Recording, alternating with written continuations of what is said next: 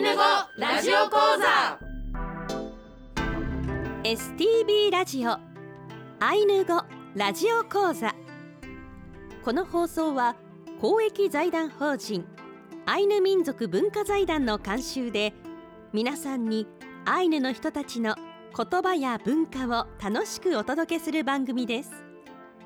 この番組で日常会話としてのアイヌ語をたくさん覚えてぜひ使ってみてください。講師はビラトリ町二部谷から木村里乃さんです。今日の放送はレッスン43シンヌラッパ先祖供養をお送りします。イランカラプテ木村里乃セコロクレヘアンおはようございます。木村里乃です。イランカラプテ原田圭介セコロクレヘアンおはようございます。原田圭介ですイランカラプテ関根健二セコロクレヘアン関根健二です。イランカラプテ皆さんおはようございます。アシスタントの渋谷まなみです、えー支援研究者の関根健二さんも今週スタジオで、えースタートです。よろしくお願いします、はいよろしくお願いします。えー2014年度の講師でありまして、えーギターを抱えた伝説の講師でございます。はい。そ えーその時はねいろいろこうギターを弾きながら、うん。いろいろ私たちにもねリズムに乗ってアイヌ語を教えてくれました。うんで先週は効果をお作りになったお話もしてくださって歌も披露してくださいましたね。あ聞きたいな聞き逃してしまったなという方はぜひアイヌ語ラジオ講座のホームページからお聞きになってください。はいそれでは今週も参りましょう。ウトゥラのありききアンロー一緒に頑張りましょ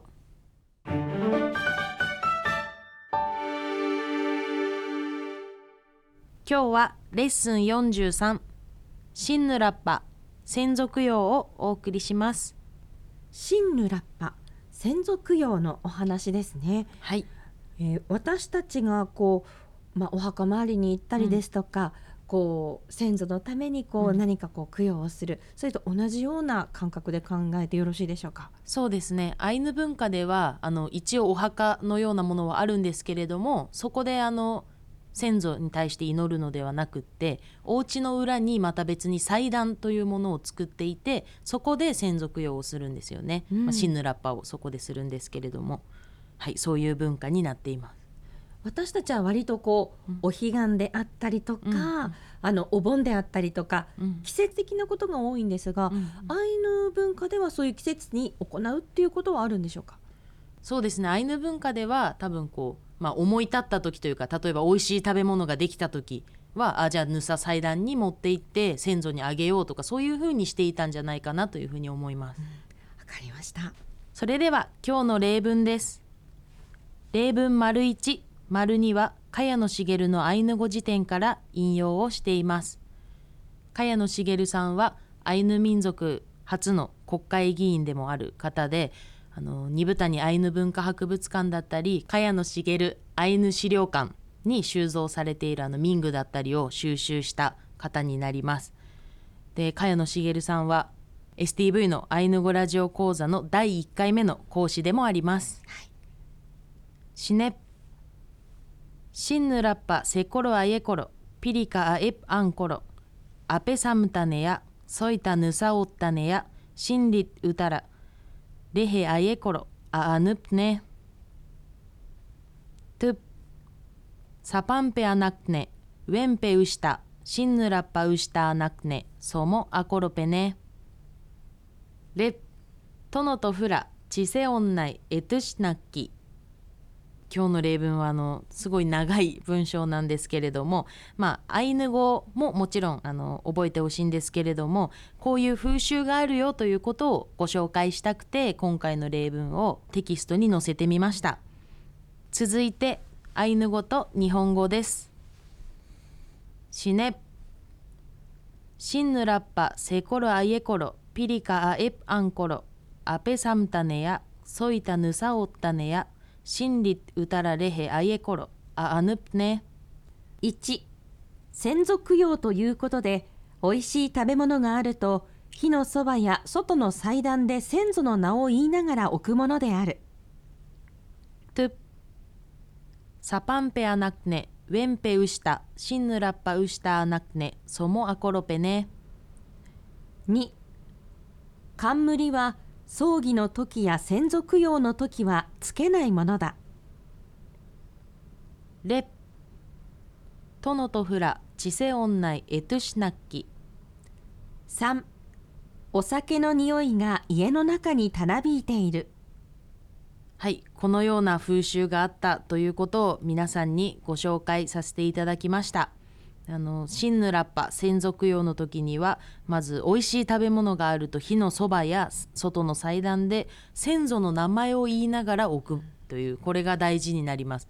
あのただ祭壇に置くだけでは先祖に届かないっていうふうに言われていてちゃんと先祖の名前を言っておくことでその人まで届くっていうふうになっているのであのアイヌの人はよく自己紹介で自分はどこどこの流域のあの子孫であって誰々の孫であって誰々の息子であってみたいな感じでこう先祖の名前を言うっていうことがもう習慣になっていてであの覚えてるんですよねちゃんと。その覚えてる理由が覚えてないと先祖に供物を捧げられないからということで先祖とのつながりを大切にしている文化だと言えると思います、単語の紹介です先祖供養先祖を祀るという意味のシンヌラッパ。シンヌラッパ。何々とという意味のセコロセコロ人が人は人の。私たちが私たちは私たちのという意味のあ。あ。この単語は認証切字です認証切字は動詞の前か後ろにくっついてあのその動作を誰がやったかというものを表す単語になっています。何々と言うという意味の ye 家何々すると何々しながらという意味のコロココロ良い美味しいという意味のピリカピピリカ食べ物という意味のあえあえ。あるいるという意味のあん。あん。ひという意味のあぺ。あぺ。何々のそばという意味のさん。さん。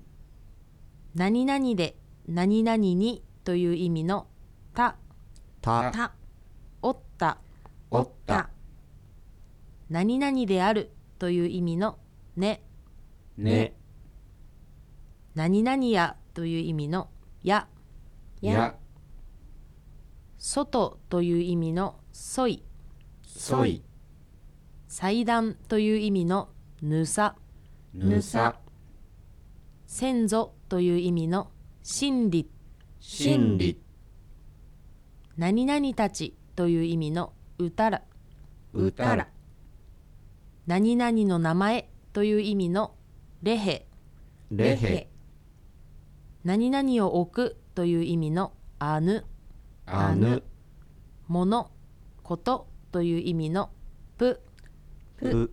このぷは小さいぷなので実際に言うときは口を閉じて発音します。冠という意味のサパンペ。サパンペ。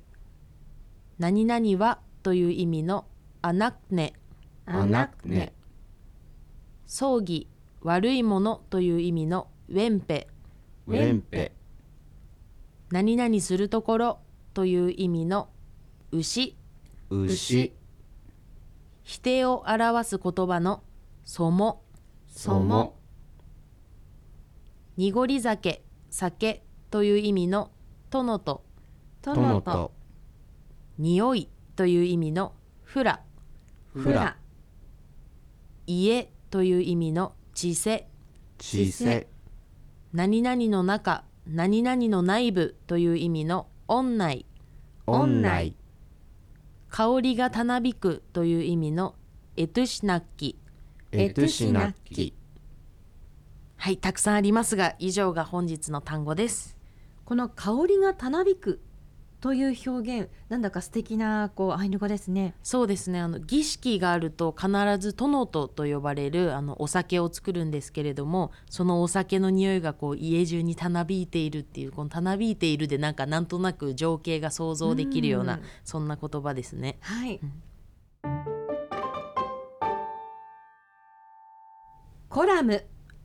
アイヌプリ。アイヌの風習。はいアイヌプリというアイヌ語がアイヌの風習という意味のアイヌ語になります。で今も二部谷では定期的にシンヌラッパ専属用が実際に行われています。その度に豪華な供物や大量のお菓子や果物そして殿と濁り酒お酒が用意されます。シンヌラッパは女性が主に行うもので供物の準備だったり殿とを作る工程だったりそれからその先祖へ捧げるということもあの全て女性が行います。で私も小さい頃からそのことを知っていたんですけれども最近あの近所のおばあさんに教えてもらったのが妊娠中の女性もシンヌラッパに参加できない。ということで女性なのになんでだろうと思ったらそのお腹の子供がもし男の子だった場合それがタブーになってしまう場合があるからということであそこまで厳重にそういうことを考えてたんだなっていうのを最近になって知りました。でこのような細かい言い伝えはですね例文2で紹介したあの冠は葬儀の時や先祖供養の時にはつけないものだっていう文章があるんですけれどもなんかアイヌの儀式といえばこういうサパンペと呼ばれるかぶり物をしてやってるようなあの場面が想像されるんですけれども、まあ、葬儀とか先祖供養の時はしないっていうことだったり、まあ、他にも細かい言い伝えがたくさんあってそういうものはあのまあ目に見えるものもあるんですけど目に見えないものが多いのでそういうものを後世しっかりと残していかなくてはならないなというふうに感じました。あそうですね。あのチプサン家とか大きな行事になると地域総出でシヌラッパをやるんですよね。そういう時にお手伝いをしてるっていう感じで、うん。私のあのお家自体では例えばお母さんがやってたとかおばあちゃんがやってたということはないんですけれどもあの今で言ったらチプサン家とかそういう二部谷での大きなアイヌの儀式があればその中にシンヌラッパが必ずあってそこでは私もお手伝いさせてもらっています。ああの話してよあの食べ物がある話。あのシンヌラッパで食べ物を捧げる時はあのお菓子とかをこう割って割ったり、まあ、砕いたりして先祖の祭壇にまあ置くんですよね。割ったりしたら先祖の方にその食べ物の魂が行ってうんうん。先祖の世界でも食べれると届くとい。うふうになっていると、なので果物でもこうちょっと細かくして置いたりせんべいだったらこう割って置いたりとかそういう風にしてあげます。ああそれぞれの供物もそのやっぱり魂を届けるという意味で、そういうことを行うんですね。そうですね。うん。あのーお墓に一緒に男性の場合はマキリを置いたりするんですけどそのマキリにもこう傷をつけて、うんうん。その先祖の国に届くマキリも一緒に届くようにしたりとうん。いうふうになんかこうちょっと砕いたり傷をつけたりすることでうん先祖の国に届くっていう考え方になってるんですよね。面白いですね。それでは今週はここまでです。来週はレッスン44 1月のレッスンの復習をお送りします。アイヌ語ラジオ講座では皆さんからのご意見ご感想お待ちしています。メールアドレスは ainu アイヌアットマーク stv.jp です。リノさん原田くん関根健二さんやいらいけれ。ありがとうございました。やいらいけれ。パクのね、今週はここまでです。スイウヌカランロー、またお会いしましょう。スイウヌカランロー